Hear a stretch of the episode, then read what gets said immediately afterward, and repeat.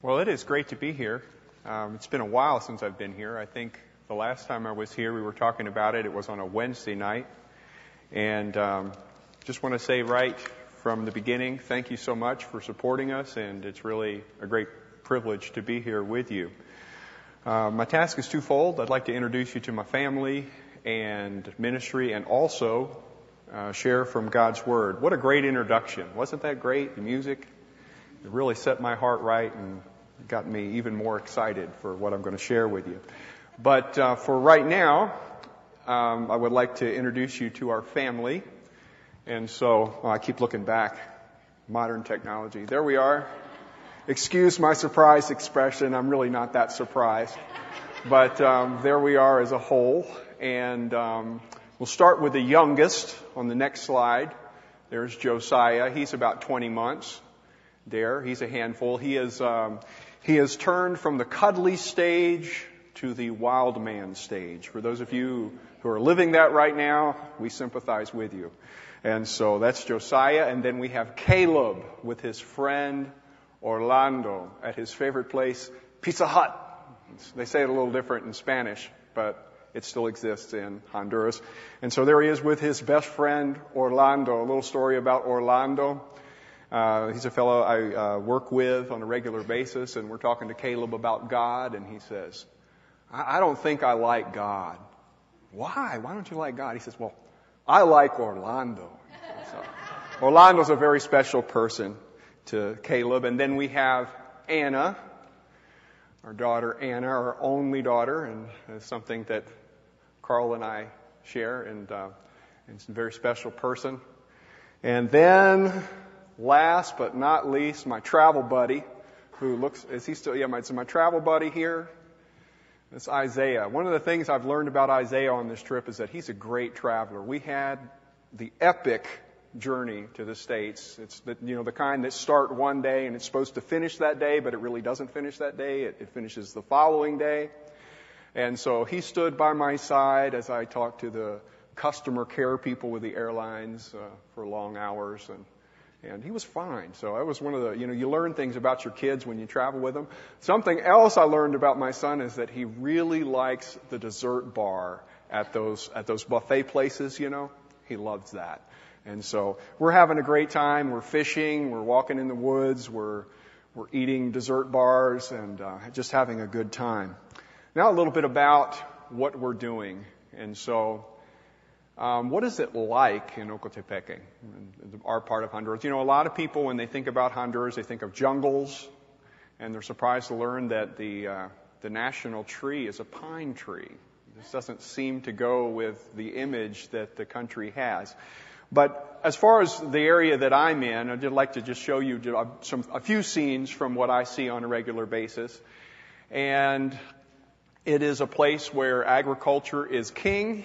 It is very agricultural. Everybody grows something. Uh, the white sacks that you see in the distance are sacks of potatoes, and and they grow potatoes, they grow cabbage, they grow carrots, they grow coffee, they grow tomatoes, they grow lots of different things. Beans and corn, of course. It, it, I guess you might not know that, but that kind of goes without saying. And most of the people I, I talk to have something to do in some way with agriculture. Uh, here's a, the next scene is going to be a, a, typical scene from a porch. So does your front porch look like that? if, if your front porch looks like that, you're probably scared. And uh, but this is a real common common scene: sacks of corn, seed corn drying, and um, and so it's it's very much a common scene from from what I see every day. So how am I going about the ministry? Um, I'm working in small rural communities, and the strategy that I've adopted is to work through the public schools. And so that has allowed me to, to get to know the communities in a, uh, in a, in a relatively safe way. I've become a known quantity. And so I'm in roughly seven different schools on a weekly basis where I, I teach English. The, the, way it's going this year is basically I'll teach English to them one year, the commodity that everybody wants. They want to learn to talk like you. And so, and that, do you feel impressed? There's a lot of people out there that want to speak English, and so, so uh, I try to teach them some conversational English, and then the next week I get to teach a Bible lesson. And so that's pretty exciting. And so that's the way that we're approaching things this year. And uh, there's a few more slides of, of, of students. And, and so this is a part of, of my regular schedule, showing up at schools and, and, uh, and sharing a little bit of English and then, and then Bible lessons. The cards that they're holding up are, this is the Passover story right there in a place called Rio Chiquito. From there, I, I visit people in their homes where we more in depth share the word, and there's a family there that I visit almost weekly, uh, where we where we share the word, we share the gospel, the gospel, the gospel, the gospel, and and people are always grateful to hear God's word. If all the world was that way, you know. But Honduras is a special place in that in that regard that that people are very open to God's word. They appreciate God's word. It's a special time when you show up in I can think of several different places that I show up during the week. Everything stops. Everyone, the chairs are gathered. We're going to hear from this Protestant, even though we're Catholic. We're going to hear from this Protestant because this is God's word, just as a song, ancient word. They want to hear God's word. And so it's my privilege to be there and, and uh, try to make progress uh, along those lines. My ministry, by and large, is to unbelievers. These are people that that are, are somewhere in the process of accepting or rejecting, and so and so I continue. And I think the next slide, if I'm not mistaken, well, it's another one, but we'll get there. This is another group. This is in La Laborcita. The other place was in El Chorro and uh, just a sampling of, of, of what we do. A lot more pictures could be there, but, but the idea uh, is clear that, that are just visiting people in their homes and sharing God's Word with them. And this final slide, I'm pretty sure this time it is the cute little girl. She's a cutie. I thought you would, I thought you would respond like that because she, she really is cute. And what I think about when I see her is what kind of family is she going to grow up in? You know, what, what kind of message is she going to hear? What kind of parents is she going to have? And, and I had the privilege of being part of the transportation for her birth, getting mom to the hospital and then getting them back. And um, I, I think, I look at her and I think, will you follow the Lord? Will you get a chance to hear God's message in a clear way, respond to the gospel, and then be instructed in his ways. A privilege that many of you have had, and that's really the heart of what I'm trying to do. Trying to see that the gospel is established in these different communities so that families can be changed and, and, and greater impact can be had through in the area and ultimately to the world. Well, we've had the privilege of having one DBC member in our home uh, on a frequent basis. Don Flager has been to but to see us a number of times, and uh, it's been a joy to have him as a part of our, our ministry there as our area director. I think he's coming down in June. I, I don't think we have a, a firm date, but we're working on it. I expect to see him later in the year. Probably you expect to see him next week, but but anyway, he's he's coming soon to a missionary's house not so near you, but but this morning we're going to be talking about Elijah. I'm not going to talk, begin talking about him immediately. I want to talk about one of those strange things in the Bible, those strange things that we come across when we're reading. We read it and we think, that's weird. I don't know if that's happened to you as you're reading the Bible. I hope you're reading your Bible. But sometimes you come across something you, you think, that can't be right. That can't be right. Um, what I have in mind at this moment is Luke chapter 16. Now, I know, I know you're rushing to your Bible. Don't go there. If you want to go someplace, go to 1 Kings chapter 19. But I'm going to talk just a minute about Luke chapter 16. And one of the, the famous things from that text is the, the account of the rich man and Lazarus. And you remember that, that Lazarus was a poor man and had, was everything that the rich man wasn't. Uh, uncomfortable, and hungry, and the rich man was comfortable and not hungry, full. They both die. One goes to hell and is suffering. The other is in Abraham's bosom. The man, the rich man in hell, starts to think about his relatives and concocts a plan. If Lazarus can come back and, and, and talk to my relatives, then maybe they won't come here. And Abraham says to him, Well, they have Moses, they have the prophets, and if they won't hear what we already have, what they already have, and we're talking about these, these ancient words, then it won't make a difference if Lazarus goes back, even though he was dead and, and comes back as this resurrected witness to the life beyond. It just doesn't work that way. And I think, how can that be? You ever did, I don't know if you had that reaction, but how can that be? Something so spectacular not be as convincing as, as we think it should be. And I, I can, I, I can truly say so many times I've been in people's presence and, and, and had wished for the power to just make my Bible levitate. You know, if I could just make it rise up in front of them and say, see, it's true. The gospel that I'm preaching to you is the true gospel. It hasn't happened yet. I, I'm, I'm really kidding. I, I don't try to. But, but, you know, the, to have some spectacular means to prove something to somebody. It's, I think maybe we've, we've been in a situation, a frustrating conversation where we thought, if, if I had, if I had some better tool, I could somehow get there. And that's a pretty surprising thing. Well, we're going to be looking at the life of Elijah, the Old Testament prophet, and there's something equally amazing or surprising about his life. And that was that he got depressed. You think, how could somebody who, well, I'm getting ahead of myself. I think we should, I think we should just spend a little bit of time reading about him from, from 1 Kings chapter 19. 1 Kings chapter 19 in verse 1. And it says, Now Ahab told Jezebel all that Elijah had done and how he had killed the prophets with the sword. Then Jezebel sent a messenger to Elijah saying, So may the gods do to me and even more if I do not make your life as the life of one of them by tomorrow about this time. And he was afraid and arose and ran for his life and came to Beersheba, where, which belongs to Judah, and left his servant there. But he himself went a day's journey into the wilderness and came and sat down under a juniper tree and he requested for himself that he might die and said, it is enough now, O Lord, take my life, for I am not better than my fathers. He lay down and slept under a juniper tree, and behold, there was an angel touching him, and he said to him, Arise, eat. And then he looked, and behold, there was at his head a bread cake baked on hot stones and a jar of water. So he ate and drank and lay down again. The angel of the Lord came again a second time and touched him and said, Arise, eat, because the journey is too great for you. So he arose and ate and drank and went in the strength of that food forty days and forty nights to Horeb, the mountain of God.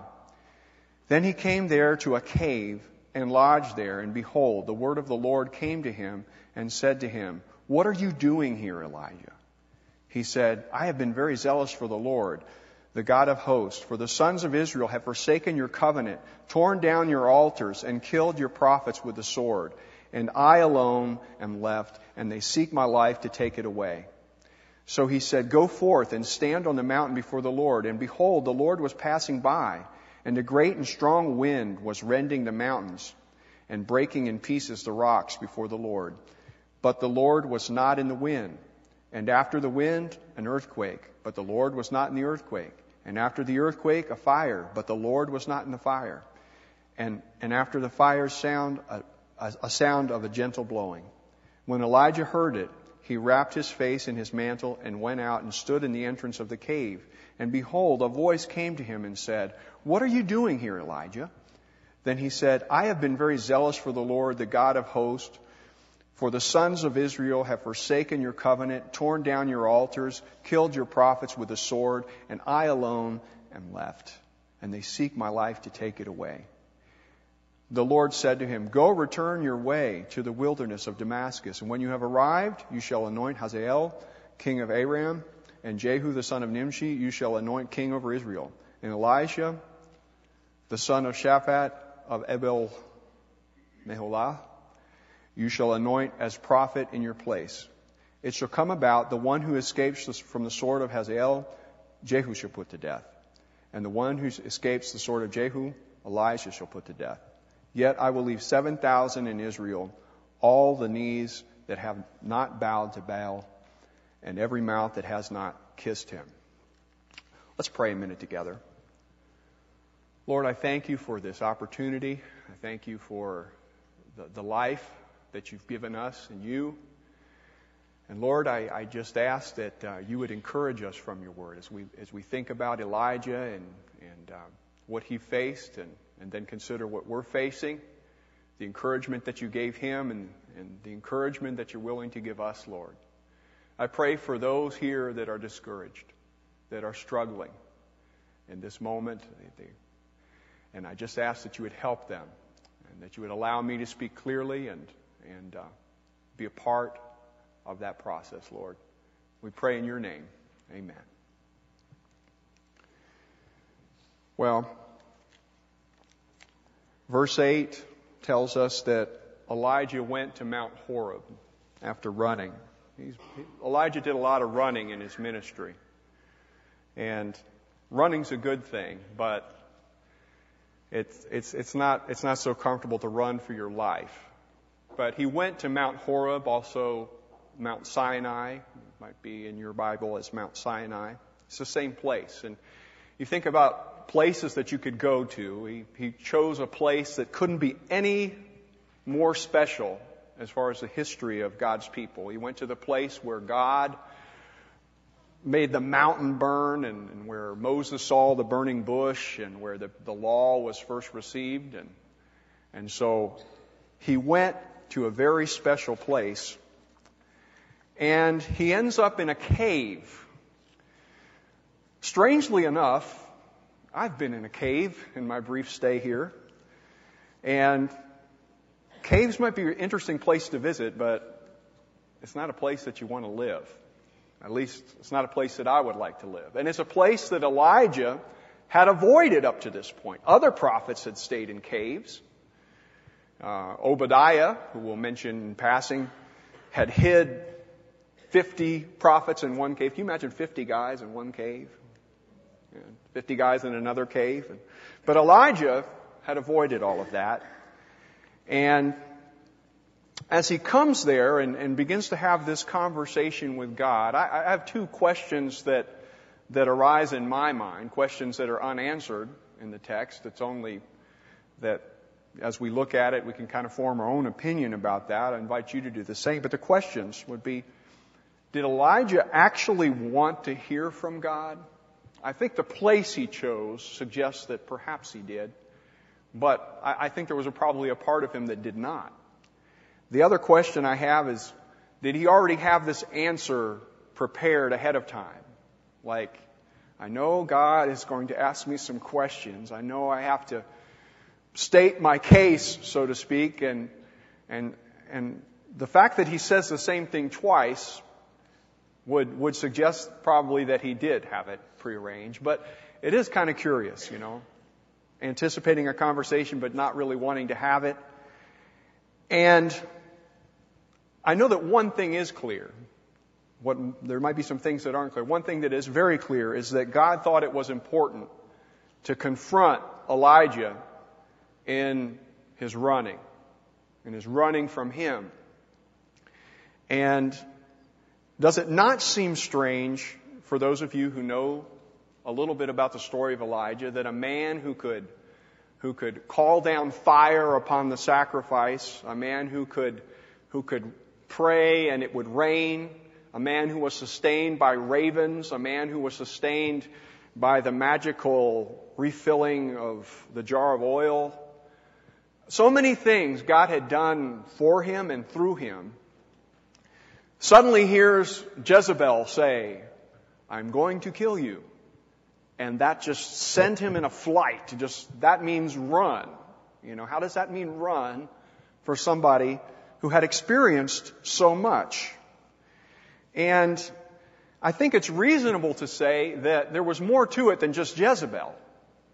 There was something more going on than just this threat of, of uh, the first lady, the, the queen, saying that his life was in danger. I truly believe that he was running from what God wanted him to do in life. That is, the prophet business. I think he was just tired of being a prophet. And, but it is important just to consider the fact that God wasn't satisfied to, to allow him to just continue because God needed to speak to this, to this prophet so that he could return to usefulness, just like he needs to speak to us when we run, to get us to turn back so that we can fulfill the purposes that God has for us in our life. And if God speaks, it is with a purpose. I think we can all agree upon that. If God decides that He wants to ask a question, it's an important question. God certainly doesn't waste words. And God placing uncomfortable questions in the life of a person is, is not the sign of judgment, but the sign of God mercy, God's mercy, God's pursuing an individual and placing difficult questions in their heart and mind, calling them back. Because in Romans chapter 1, it says very clearly that, that for, for those who go so far, God gives them over. Doesn't, doesn't bother them with right or wrong. He lets them go, and that's their punishment in part. And so, and so God speaking to us through His Word and, and, placing difficult questions in our life is a sign that God cares. Now, pain and frustration are very real. And they happen to godly people, as it happened to, to Elijah. He wanted to die. And not to, not to make light of that. In fact, we're going to talk quite a bit about that. But those things were keeping Elijah from, from being useful. They, be, they had become an obstacle, and, and something had to be done about it. And I would suggest the same thing's true in our life. Pain is real, frustration is real, but they can grow to a point to where we become cave dwellers and, and not willing to go out and face reality and the, the reality that God has called us to face. And that, that is a problem. And that's when something has to happen. But let's think a little bit about how Elijah came to that meeting. Elijah came to this meeting with God with a ton of evidence that God was very much concerned about him. Did you notice the part about the bread baked on the rocks and the jar of water and the angel touching him and saying, Arise, eat. The journey's too great for you. Rest. And he lays down and he rests. And, and so God revealed his concern and legitimate need for rest. Have you noticed that there are people who believe that rest is illegitimate? That it is for those lazy people, those people that just have no ambition in life. But the Bible talks an awful lot about rest. Uh, in fact, it seems to me that God dedicated a whole day to it. Right? So rest is important, and God acknowledges this in the life of His man. He says, rest. He lays down and he rests. And that's good. I guess there's a quick question. Do you need to rest? Is your life consuming you? Is it, is it, is it mastering you? It very well could be that you need to rest. And um, it always marvels us coming from a, the country that we serve in and coming back and seeing how busy people are and, and how relaxed people are. I think the relaxedness of Honduras is, is, is a problem in many cases. But that doesn't mean that all the busyness is absolutely wonderful. That we have no time for ourselves, no time for our families. And when we ask the question why, well, it's, it's just kind of that way. And, until it breaks, until the machine breaks. And then it's time for rest. Well, the machine will break. And it broke for Elijah, and he had to get rest. And God says, rest. And another thing that we can learn just from the way God treated Elijah is, is that I think about this and, and because I'm a, I'm a dad and I, I, uh, I, I can discipline at times more effectively than my wife, you know. She hits them on the bottom and they turn and look at her and sometimes they're looking like, did something happen? You know? And so then, Fred! And so I come and inflict, inflict something that provokes some tears and, and, but, but in all this, confronting wrong, if you're a parent, you, you have to confront your kids with the wrong that they do. But something that God does with Elijah that's very important for all of us in that situation, whatever your situation is, is that we need to communicate love. We need to communicate that the person that we're dealing with is, is extremely important. And you think about God, you think about the way God approaches sin. If you think about the fact that He's the creator, that makes Him the boss. He's the absolute authority. And on that basis alone, He could confront men with their sin, and He does. But that's not all He does. He confronts men through the cross. And what does the cross communicate? It communicates God's love. He says, this is how much I love you. And we need to talk about your sin. God doesn't just say, change. He says, I love you. See how much I love you. Change. I think that's, that's a really important point that we ought not miss. And so he comes to Elijah and he asks him a question, which is, what are you doing here? And it's this question more than anything else in the text that that points to me that Elijah was doing something other than the will of God. Because obviously, if it had been God's plan for him to be in the cage, the question, I mean in the cave, it would have been unnecessary, superfluous, to ask for God to ask him the question, why are you in the cave? So the fact that God asked him the question, what are you doing here, points out the fact that, that Elijah was in trouble. He was not, he was not doing the express will of God in this moment. And so, God focused on His purpose, and you are probably thinking of some of the other times that God has asked God has asked questions. Think about Adam and Eve. Where are you? Right? Some of you perhaps are thinking about Job, where where where God asked the question, "Where were you? Where were you when this happened? And can you do this?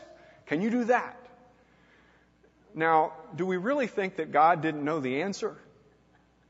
Obviously, He does. And so if God asks a question, it's, it's, it's not for His benefit, it's but for the person He asked.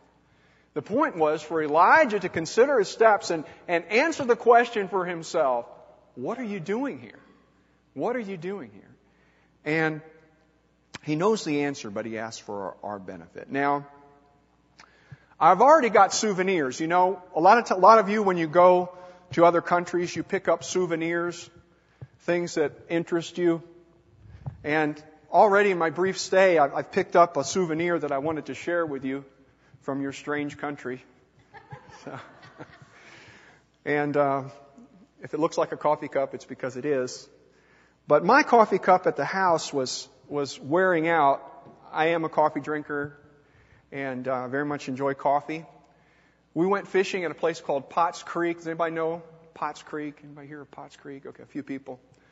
We're fishing in a place called the Sinks. It's private property. My friend took me there. He's co-owner and, and so we're there fishing and we just got done exploring the cave and we're walking along and lo and behold, my friend looks down and look at this. It's a coffee cup. One of those artifacts, you know, kind of archaeologists. we pick up the coffee cup and we go, wow. I said, he goes, you want it? I said, yeah, I want it. My coffee cup at home's falling apart. And, you know, I don't have to pay $15 now for a, a coffee cup. So, so I, I got, I got a great free souvenir. But, but the question in the car was, I wonder how in the world this coffee cup got here. You know, what was the story? Was, were, were, were some guys in their kayak or something, you know, there's not a lot of room to put coffee in a kayak, so probably not, you know. I don't know, maybe somebody was sitting out by the bank and, and got a call from the house and they left it there. I don't know, but there's this coffee cup there on the rocks, and I picked it up. Well, I want to talk a little bit about Elijah and how he got to the cave. I think it's important that we kind of explore a little bit of how he got to the cave. And uh, so his, his story really begins in chapter 17. And God sent him to Ahab to announce a drought, which he does. And then he has to run. And first God sends him to, to the creek and ravens, the air supply brings, brings him food each day. He's cared for by ravens. I bet you if we asked for a show of hands of people who've been sustained by ravens, I bet there would be no hands up. It's a unique experience. And then the creek dries up and God sends him to a widow who just so happens was gathering sticks out in front of uh, where her dwelling and, and the gates. And, and so God uses this widow to care for him. And then God sends him back to Ahab after three and a half years of drought. And so his, his purpose in coming back is to announce rain is coming. And first he meets Obadiah, who, who's scared for his own life because he thinks that when he goes to talk, tell Ahab that here's Elijah after they've looked for him every possible place they could imagine, that he's going to get killed for making that announcement. And in the process, he explains how, that he's a good guy. And, I, and that's actually significant to, to Elijah's depression. It seems at first as you're reading that it might not have anything to do. You're wondering why you're reading so much about it, but I think, I think it does play into all of it. And, and so he, he reveals, I'm a good guy. And, and, and Elijah assures him, I'm not going to disappear. And so the announcement's made. And then Ahab meets him and they, they, they come to this idea of a contest. And the contest is, you get all the prophets of Baal and the prophets of the female version, Asherah, and, and you build an altar, get a bull, put it on it, and I'll do the same thing, except we're not going to place fire under the altar. And they say, this is a great idea. We're going to do this. And so they meet at Mount Carmel, and for those of you, you know, you know the story. A lot of you probably know the story. It doesn't work for them. They spend all morning dancing, chanting, cutting themselves to no effect. Elijah taunts them and then builds his altar, arranges the wood, douses it with water three times until it's running out into the trench around the altar, and then prays. And fire falls, convincing everyone that they were wrong, at least temporarily. And announces, it's, a, it's a purge. We're going to kill them all. And so they, they begin to, to, to have this, this cleaning, a house cleaning. False worship is going to be exterminated. And then announces the rain and tells Ahab to eat and prays and it rains. And then he, I don't know if you're a runner, but I think Elijah must have set records. Supernaturally outran a chariot back to Jezreel does all of this, and it seems like he's waiting, you know, he's waiting to see what's going to happen after all this. And the message that comes is, you're a dead man. I don't think that's what he expected. But that's the story of how Elijah got to this point of wanting to kill himself in, in, a chronological kind of way. And now we're going to talk a little bit about emotionally how he got here. More importantly, emotionally. The, the, these facts that we've just talked about did something inside of him. And the fact is, is that the reality of the apostasy of his country that was formed to serve the only true God had gotten to him. It was, it was rampant. And, and he was the answer to this problem, or at least in part. And so, there were very few people who cared about what God said and what was right in his eyes. And to be faithful to God made him out of sync with everyone, everyone around him. You ever felt out of sync, out of step with the culture that you live in? Like a stranger, like an alien? It's how the Bible describes us in different places as strangers and aliens. And so that's us. And he very much felt that. And all this is true. The, the covenant, his answer was very true up to a certain point. They had forsaken the covenant. They had torn down the altars. They had killed the prophets. And that's what he was seeing. And it bothered him. He was not unmoved, and that's very important. He was very much disturbed. But there was a part that he would not allow himself to see, or that he just couldn't see. And that has to do with the fact that he was not alone. He was not alone. And this is a very real part of missionary service. Is that you can get very busy in ministry and very discouraged and you look around and you don't see anybody, and you look around and you don't see anybody, and the people who love you are far from you. And you can begin to think that you're alone. Well, it's moments such as this one that for people like myself, I realize I'm not alone. I'm not alone. And you're not alone. It doesn't matter whether you're, you're thousands of miles away from West Virginia. You can be alone right here in Daniels, West Virginia, right here in Beckley, West Virginia. You can be alone and surrounded by people. You can be very much alone because you're out of sync. But you're not. And that's the point. That's the whole point of Obadiah and these hiding of the prophets. And, and, and part of God's answer to him. 7,000 are, are, are there, Elijah. He was not the only zealous person on the planet. Great recipe for depression. Believe that you are. Because you're not. And one thing that Elijah and all the prophets reveal is that true discipleship will cost you friends. It will cost you. And make you consistently uncomfortable in the world. It's very possible that the person who previously had little, if any, problems to speak of, after making a decision to follow Christ, to turn from their sin and embrace Christ and embrace His promises, will instantaneously have any enemies for the first time in their life. Enemies. And it's, it's, it's just not fun. You know, you think of the old chorus, we are singing some old ones. Though none go with me, still I will follow. And we sing the song and we mean it. But it doesn't mean that it doesn't hurt. It hurts. It does hurt. We want to look around and say, Aren't you coming? Are you coming? And some of you look at your family and you say, Aren't you coming? And they're not coming. And it hurts. And it hurts to be the only one. Well, you're not. you're not the only one. And you're not the only one that that's happened to. Look around you. Look around you. This is wonderful. And I think sometimes we fail to realize it. You, you, think, you think Elijah in that moment would have liked to have a church family? You think that would have been cool to him? I love you, brother. Praying for you, brother. We're here for you. We're here for you. We're here for you. That would have meant a lot. But sometimes we despise it. We think, what is that all about? You know? Eh. And so, church is important. And, and, and he reveals something to us that it reveals a need that we have in, in our own lives. Secondly, reasons for discouragement in his life, the efforts of God through him seem to have little, if any, reaching effect. And is it, is it not amazing that although people have many good reasons to accept the truth, they refuse to?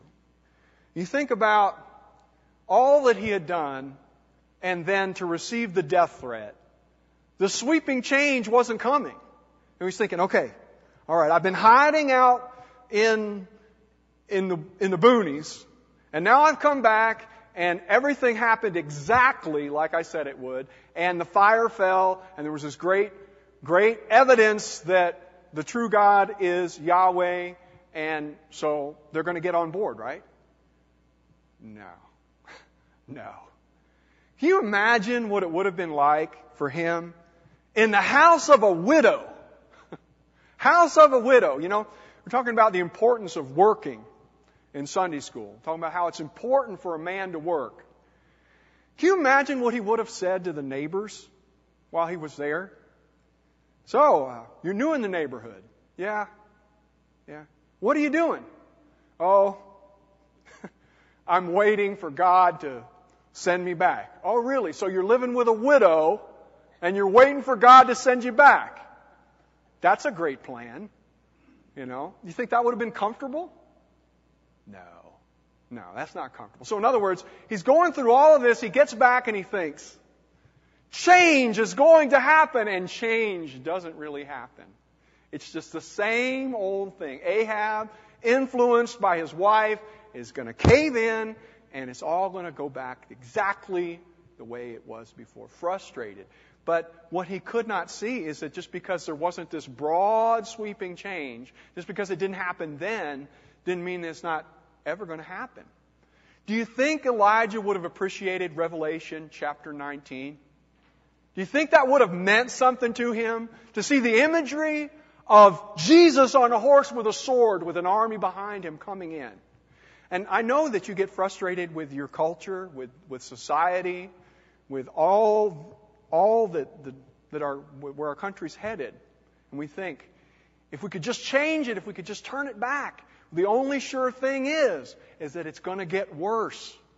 And we know that, but we want, it doesn't change the fact that we want to change it and we want to see things better. And that's a good thing. We want to hold back evil. But we need to know that, that even if all our wildest dreams come true, all our wildest conservative dreams come true, Jesus is the only one who can bring the kingdom. He's the only one that can. And that's what Elijah needed to understand. It's what we need to understand. Is that change in individual lives, such as some of those people who were standing around at that sacrifice, I believe were changed. Just because the, the great giant change didn't happen doesn't mean that that any changes didn't happen. You think that widow was changed? He said, Now I know that the words of God are in your mouth. She was convinced. People are in, affected by our lives, by our faithfulness. And that's the only thing that we really have control over. You and I can be faithful to the Lord, and that makes us faithful servants of God, but it doesn't make us, make us successful, even by our own standards. But it does make us successful by God's standards because we're faithful. That's what God calls us to, called us to, do, to be. And so Elijah's depressed because he didn't see the far reaching effect that he had. Now, that's Elijah. That's his story. That's his emotional story. What about us? I want to say briefly that you may never be where Elijah was. And that's a bad thing. You're thinking, wait a minute. No, it's a bad thing. Elijah was where he was because he fully understood God's plan. And he truly cared and he tried to do something about it. And he got frustrated doing something good. But I fear that many people are exhausting themselves in this purposeless rat race, not really doing anything, not really understanding why they are here. And they're ruining themselves. They're ruining their lives but with no clear purpose. In other words, you think about the people, the very successful people, if that question came to them, what are you doing here? And they would just shrug their shoulders and look at you strangely for asking the question. But God asked the question, and they don't have an answer. Elijah at least had an answer. I'm serving the Lord, and these things have happened. I don't know if you can say that in a true sense this morning. That's something that all of us need to be able to say. I am serving the Lord. I am where I am at because I know, based on God's word, this is His plan for me. I know that I am doing what God has called me to do. And it's, it's just not easy. Okay? Some people will never be where Elijah was simply because they have no clue as to what God's purpose is for their life. And it very well could be that that's you this morning. You're in the right place.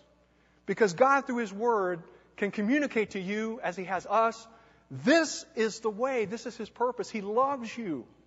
He loves you. He died for you. And He wants to include you in His plan. And that's a wonderful thing. The sad thing is, is that just because, just because you're a Christian doesn't mean that you, you don't get depressed and the things aren't discouraging. And so you may never be where Elijah was, but I'm inviting you to at least in that first initial sense, be in the same battle that Elijah was in. The true battle that exists in this world for right, for truth, serving the, the true God. And you may never be where Elijah was because you've decided to remain emotionally detached. And this is another aspect, really, of the same thing, is that it's, it's very possible for people to be a part of a local church, but to make a decision somewhere along the line that, that they're just going to walk in, sit, get up, leave, go to the car, and, and not really have anything to do with anybody else. Because that's, I mean, let's face it, there's church people are weird, you know? And so, and so, you know, just, just kind of isolate yourself and not really get involved because it's messy. And they might actually ask, ask you to do something, you know, and that might be really uncomfortable. So, message, car. But what does the Bible say? By this all men will know that you're my disciples if you have love for one another. Well, that's obviously something different than just those things. Emotionally detached will keep you from serious depression, but it will also place you in the category of a disobedient person. Because God calls us to be emotionally involved in what we're doing. And you might get to the same place as Elijah, but for all the wrong reasons. As you well know, there are plenty of people in this world that are depressed. And but for all the wrong reasons. You think about Ahab, for those of you who know the story, he got depressed too. Naboth had a, a vineyard that he wanted and wouldn't sell it to him. And so what did he do to solve his depression? His wife killed him for him. So, I mean, that's, that's not a, that's not a, that's not a strategy that, that we can use to get out of depression, is it, right? But a lot of people have similar kinds of strategies. He's in my way, I'm getting him out of the way. This is not, this is not making me happy. Out of the way, out of the way. Whatever it takes, you know? And, but there's lots of people who are wandering through this life and they are seriously depressed. There's no, there's no free ticket, so to speak. You might be where Elijah is because of the same reasons. Just, just that possibility. You could be here and you are doing what's right. You are very much involved. You very much care. What hurts God's heart hurts your heart. And you're very involved. And if that's you this morning, I think we need to, to really pay attention to the, what God says to Elijah as, as he answers his question. He shows him a new perspective of himself. Now, I'm not sure what to make of all the where God wasn't, but if you think about the kind of ministry that Elijah had, this spectacular ministry with these profound movements of God, you know, the flames and everything, it is kind of interesting that he says, and there was wind and the breaking of the mountains, and he wasn't there, and then there was an earthquake, and he wasn't there, and then the fire, and he wasn't there. Where was he? In the gentle voice in the gentle blowing. And so God reveals himself to Elijah in a special way and desires to be known. And so God reveals himself to Elijah, and that very well could be where you're at this morning. You need to rest, you need to seek God, and God uh, helps you through those means. And God entrusts him with a new mission and shows him that he was not alone and that he needed to go back. He needed to go back. I am a runner. I have that in common with Elijah. And most of my routes are drive my car to this trail, run, normally uphill for somewhere around 30 minutes, turn around, and come back. And there's some variation, but but that's that's what I do when I'm around trails like the ones that you have, and and but it's really important that point about turning around and coming back just suggests that, like Elijah, many of you might be running. You know the truth. I don't have to convince you of the truth. Uh, the things that I've shared are nothing new. You, you, you fully understand God's purpose. But because of the knocks, because of the trouble, because of the difficult things that are very real in your life, you've gotten off the path. You've, you've deviated. And, so to speak, you're still running. You're still running, just like Elijah was. When I'm running, I know I need to turn back. Why do I need to turn back? Well, if I don't, I'm going to die.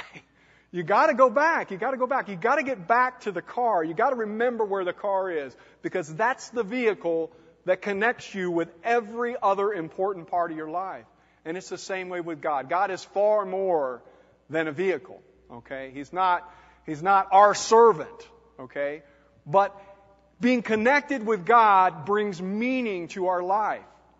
It's, it's through our connection to Him that gives us meaning, that shapes the purpose of our life. Without that, we're off in the woods somewhere wandering. I would just like to suggest to you that there are men who understand what God has called them to be in their home. They understand it. They're just they and they did it, but now they're running from it. This you can take this morning. I'm calling you to go back. You need to go back. There are women here that fully understand who they are in the home or who they should be in the home. And perhaps who they were at one time. When you think about Elijah, you need to go back. You need to leave the cave. It's time to leave. It's time to allow God to, to, to, to build in you and equip you to go back and face the hard reality of serving God in your home. Many other examples. But the, the main thing is that we need to go back. We need to be willing to embrace God's purpose in our lives. And I hope that you've been challenged in that to that end this morning. I'd invite you to stand with me and let's let's pray. As you're doing so, perhaps this morning you've heard for the first time that question, what are you doing here? And you honestly say, I really don't have an answer. I've never really thought about that. I would suggest to you that there are lots of competent people around you. And if, if you're here and you don't know anybody, I welcome you to, to talk to me. There's Pastor Carl. We'd be happy to talk to you and, and get you on the path to that end. Let's pray together. Lord, we're grateful for, for your word, for, for this story, true story of Elijah and what he faced and how you comforted him. Lord, we confess that we need comfort. We're not, we're not as strong as we imagine ourselves to be, Lord. I pray for that person that is near their end. Perhaps this morning, they're like Elijah was, sitting underneath the tree, wishing for death. Lord, I pray that you'd help that person. You'd help that person to get help. Build hope in that person, Lord. May your word, your spirit, uh, show to them the hope that is in you, Lord. And we thank you for the way that you minister to us, the way that you've helped us, Lord. Help us to be able to help others. And uh, Lord, we just thank you and praise you in Jesus' name. Amen.